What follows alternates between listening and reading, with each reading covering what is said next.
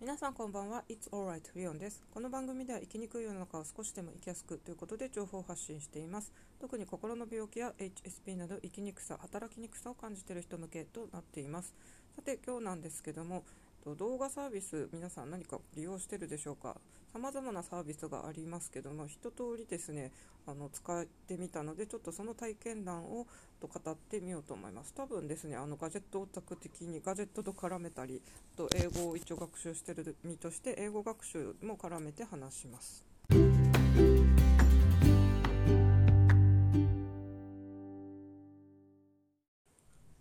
まずですね、普通にこう Amazon プライムサービスを利用してるんで、アマプラのビデオもあの普通に楽しめています。北海道にいるとですね、あまり即日配達の恩恵には預かれないんですけども、関東にいるとですね、本当にポチるとすぐにもう次の日届くという速さがもうすごい便利だなと思います。で、Amazon プライムビデオのえーと、サービスは、まあ、なんとなく普段は課金してないイメージなんで無料っぽいイメージですけども、まあ、年に1回がっつり払ってるんであのサブスクで毎月引かれていくよりはなんか年1回の方がちょっとあの月々の出費っていうのがないのでなんとなく無料気分になりますけども、まあ、元は取るほどかなりいろいろアマプラビデオでは楽しんでいます。アニメだとですね「鬼滅の刃」は本当にアマプラでシリーズ全部見ましたしと「進撃の巨人」はですね今では好きなんですけども流行ってた当時は漫画もアニメも特に見てなかったんですけどもたまたま多分アマプラで発見してみて絵も綺麗だったり話も気になってですねハマるようになりました。あとですね、えー、海外ドラマで「セックスザ・シティ」これもですね流行ってる当時は全く見てなかったんですけどもアマプラで発見しても本当に最初のシリーズから全部毎日ちょこちょこ見てですね見終えてあと映画のシリーズも無料というか、まあ、アマプラサービスで見れたんでそれで楽しむことができました。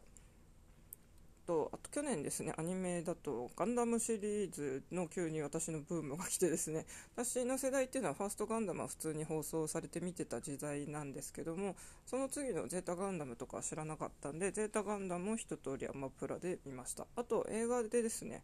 あのそのデータガンダムの後に出た3部作は残念ながらなんか有料だったんで見れなかったんですけどもあと逆襲のシャアとかは、えっと、見ました。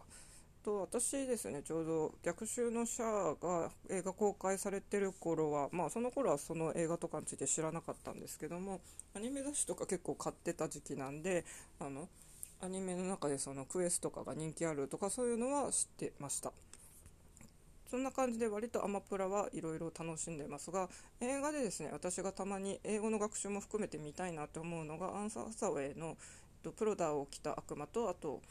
マイ・インターンなんですけどもこの2つはですねあの最近はちょっとチェックしてませんが多分どっちもアマプラで無料というか課金せずに見られはしなかったような気がします。あと海外ドラマでですね私スーツあのオリジナルの方をずっとこれも Amazon プライムビデオで、えーと見ててですね。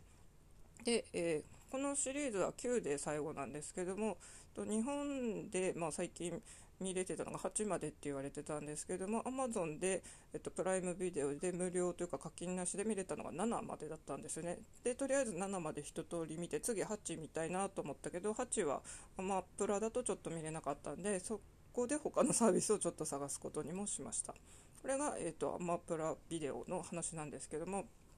次に利用したのはですね次にというかあの別の目的で利用したのがネットフリックスです。これどうして利用しようかなと思ったかというとですねあの英語学習に良いと言われてたんですよね。であの普通のアニメとかドラマとかもですねあの字幕と選ぶと大抵は日本語なんですけども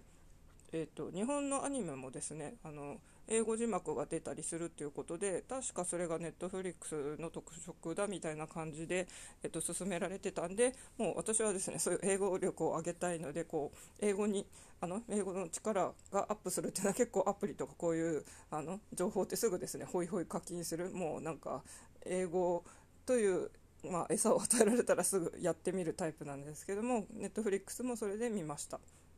でですね、まあ、自分が1回見て内容も知ってて内容も好きであと英語字幕とか楽しめそうなのはって考えてですね。その時はちょっとピアノの森を、えーと、英語字幕でも見ようとしてちょっと見てました。で、えーとですね、結局サブスクなんでちょっとあの毎月課金しててもあんまり見なくなったりするとお金ももったいないんで一旦ネットフリックスは、まあ、あの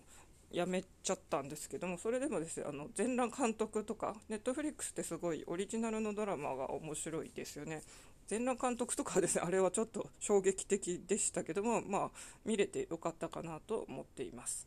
あと次のチャプターで他のサービスについて語ります。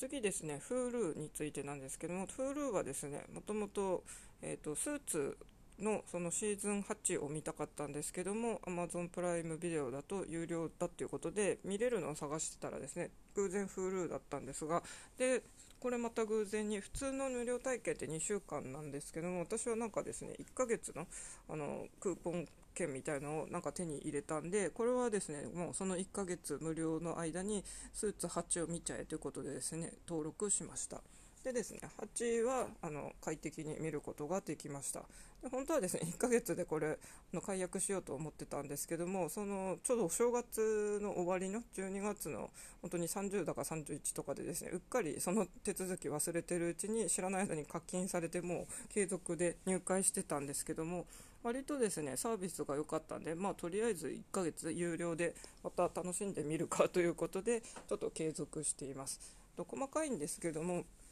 あのまあ、海外ドラマ最初スーツだとですね前回のあらすじってコーナーがあって次に主題歌がかかります。そこら辺って結構ですね本編にまでスキップっていうボタンがあるんで、まあ、ピッとボタンを押してですね飛ばしてすぐ本編見れるとかですね。割とこうなんか無料体験の人も本当の会員と同じようにですね使えて結構あのユーザーにとって使いやすい作りをしてるのかなという印象がありました。あとですね、あのアマプラビデオではなかったあの課金せずには見れなかったですね、マイインターンとあとプラダを着た悪魔もあったんで、こちらもですね早速楽しんで見ることができました。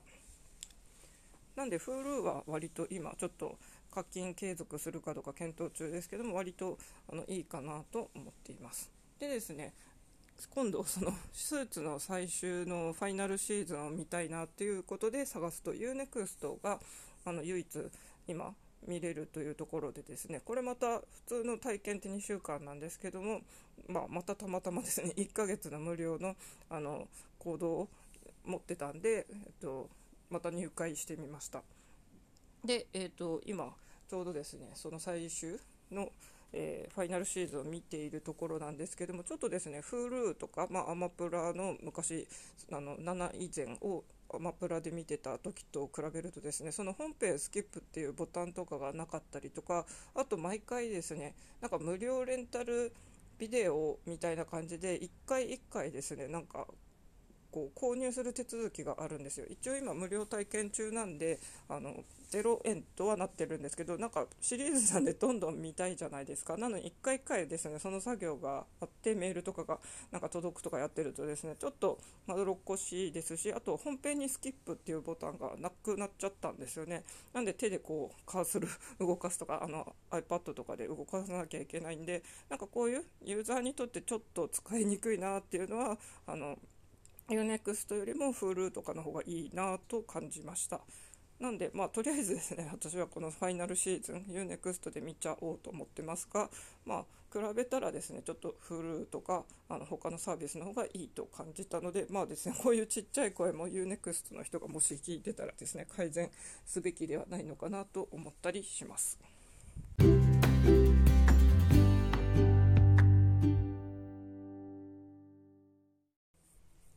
わけで今日はですね動画の有料サービス、まあ、サブスク型が多いですけども使ったことのある4つについて語ってみました、まあ、こういうネットのサービスとは別にですね元からテレビの有料サービスっていうのもいろいろありますよね。あの家にこうお椀型のアンテナつけれる人はですね BS とか CS とか楽しめたりすると思うんですけども、まあ、私は賃貸の部屋であまりそのアンテナつけて OK っていう部屋に当たったことがないんでそういうのは見れててないんですけど私ですね割と採点競技のフィギュアと体操が好きでですね特にフィギュアはですねあとプロシェンコ選手が好きだったんであのもう皇帝と言われてる人ですけども本当ソチ五輪の辺りはですね最後の彼のもう本当に現役最後の試合だろうってことで絶対もうユーロとかそっちの試合も見たかったんですよね。あの普通に日本で放送されるのだけじゃなく海外のそういう本当に専門チャンネルを見たかったんでその時はですねあの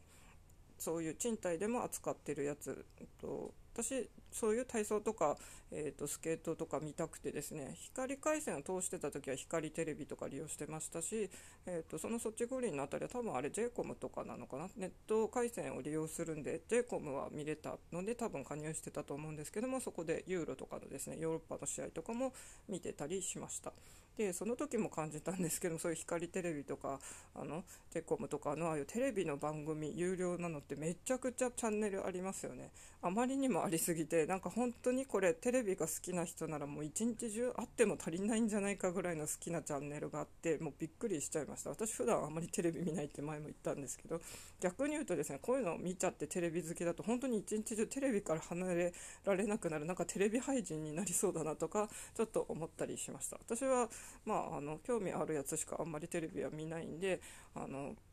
まあ、そのフィギュアも結局プロシェンコ選手もそっち五輪で、まあ、引退となってしまったのでですね、まあ、それで私ももう有料のやつは解約してそこからはあんまり利用してないんですけどもまあ本当今はですね そういう有料じゃなくても YouTube というこう人を引きつける無料のサイトがあってですねそっちはやっぱりついつい見ちゃうんでそこはきちんとですね時間の管理をしないとやっぱりダラダラ見ちゃうのって時間の無駄なのでそこはちょっと気をつけたいと思っています。皆さんももし興味があるあの動画サービスは無料のあの大抵2週間無料ですし私はたまたま何か何かを買ったらあの1ヶ月のその無料体験伸びるよってやつがついてきたとかそういう感じで割と手に入りやすいんでぜひ利用してほしいですし、まあ、私がさっきネットフリックスのとこで言ってるんですね本当に動画のそのサービスで英語学習をするっていうのも結構おすすめの勉強法なんで、まあ、興味ある人はですねちょっと調べてやってみてください。というわけで大丈夫だよ大丈夫あなたはここにいるだけでいいんだよということで今日はこれで終わりにしたいと思います。それではまた。